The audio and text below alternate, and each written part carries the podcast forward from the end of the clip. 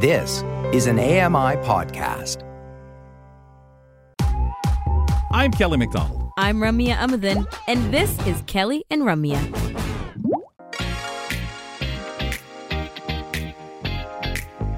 It's kind of funny, you know, today filling in for Ramya, we've got the sports guy, Brock Richardson, joining us here on Kelly and Ramya today. And it's, it's, funny when it's apropos. I mean, when subjects kind of just fall into alignment. We've told you folks this before. It's a, uh, it's a star aligning thing that goes on, just like themes. We'll get in something, we'll bring something in. Maybe it's our our uh, CP item at the beginning, our news piece. Maybe it's a couple of the guests on the show. Maybe we just bring up a subject and just go right on through, and you watch and listen. Say, it's kind of funny how that leads from one thing to another, from headlines to to maybe uh, over to uh, buzz or or something. So, Brock, today we've got some fantastic news. Some news I think that will surprise people as we look at the fact that Paralympians are going to be receiving money for the medals that they win, and and not to buy them, folks, but to go along with. Um, and this is something that many people, Brock, would say well, hold it. Don't they? What What's the story here? Isn't is this overdue? What What's the deal? Can you explain to us what's actually happening? Yes. So what we're going to be talking about comes from an article from Devin Heroux, who's uh, very involved in the Olympics, Paralympics uh, with CBC Sports. So that's hmm. uh, where we're going to go. Um, I I want to just start by putting this out there. Olympians have uh, they started to get money when they won medals in 2008. Uh, and so this news now that Paralympians are going to be getting the same financial breakdown. So I'm going to give you the uh, financial breakdown here. Uh, 20,000 for winning gold, 15,000 for winning silver, and 10,000 for winning bronze. As I mentioned, this is equal um, equal pay to the Canadian Olympians. Uh, half the money is led by a donor, Sanjay Malay Malaviya, I believe, and he's going to be donating. Uh, he's going to be matching two million dollar investment from the federal government. Plus, he's going to be uh, donating another uh, two million dollars to which the money has yet to be raised, but he'll be matching that as well. So this philanthropist will be putting his own money into this, and I really, really think this is cool. Off the front, Kelly, what do you say about this? What I say is it's tremendous that he's matching. I, I go right to the, the, contribution from this businessman from um, Hespeler, I think that's where he's from, um, yeah. near KW, near you.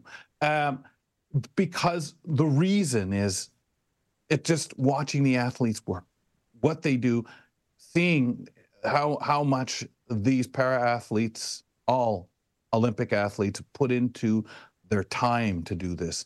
Um, it, it's just tremendous. It brought him to tears. So that involvement. Um, Carla Qualtrough, comments that she has made about how long this is overdue. And Carla Qualtrough, back in the late 80s, of course, um, in the Paralympics and, and receiving as well as, as she uh, with as in her swimming efforts. Um, it's tremendous when you see so many people in our political sphere who've had to open their mouth and say, this isn't right. Now, we've talked about this in being fair when it comes to soccer, for example. How come the Canadian women, American women, are not paid in the same realm as the men are pay, playing for the, the representing your country? We, we hear this, Brock, and you say, oh, yeah, of course, that's wrong.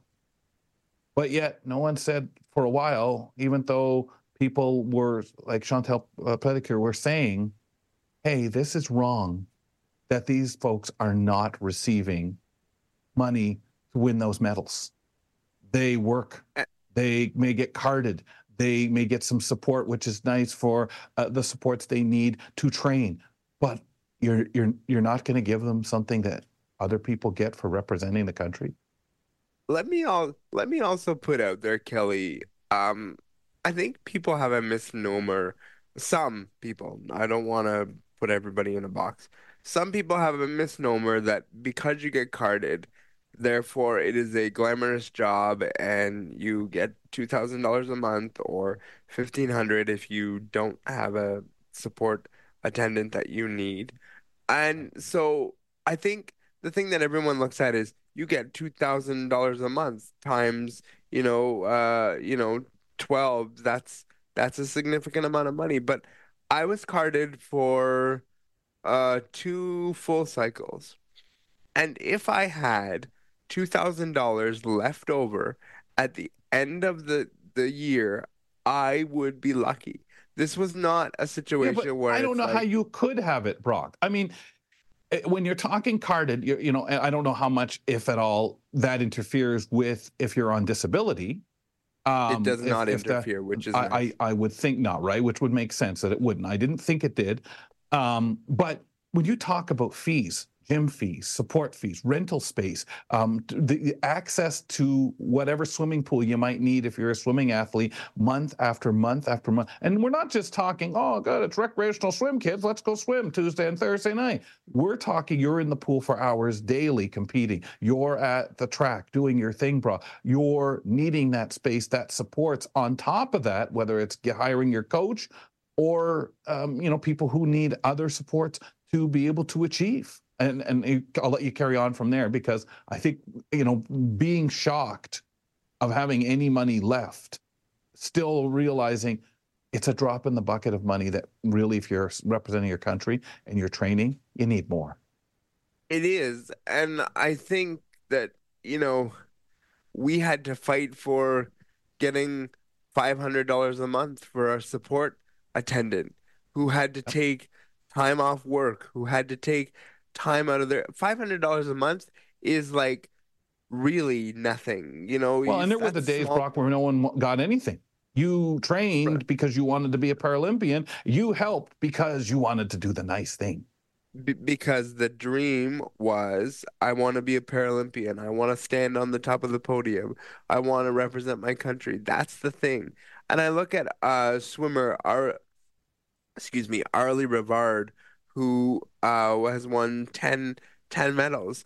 She would have won quite a bit of money because if memory serves me correctly, uh, most of them or a chunk of them anyway were gold medals. So she would have Mhm. won a chunk of money. And I think people who will say, well, there should be some level of back pay, although I agree with that, I would also say people were doing this to pave the way for the future. And this this is to happen. what what they get the payoff from. Chantal Petitclerc has made enough of herself and she's fine and and she's, you know, still championing uh, para sports Paralympics, but she wanted this for the future. She doesn't care that well, I won X number of medals and I deserve X. She she wants the medals for the future. And I think that speaks volume to to the community. At least it does for me that you know, a bunch of these people were championing having no skin in the game in the sense of financial gain from it, like none whatsoever. So I think it's it's a good day. This has been something that's been talked about since I was at the Paralympic Games in 2012. Uh, so we're talking 10 years ago, and we went through Rio, uh, you know, in 2020, and now we're going to Paris, and finally we're here. So far, this has just been, you know, uh, people talking, and now it's literally put into action and saying we're actually going to do this because we have value in what our athletes are doing.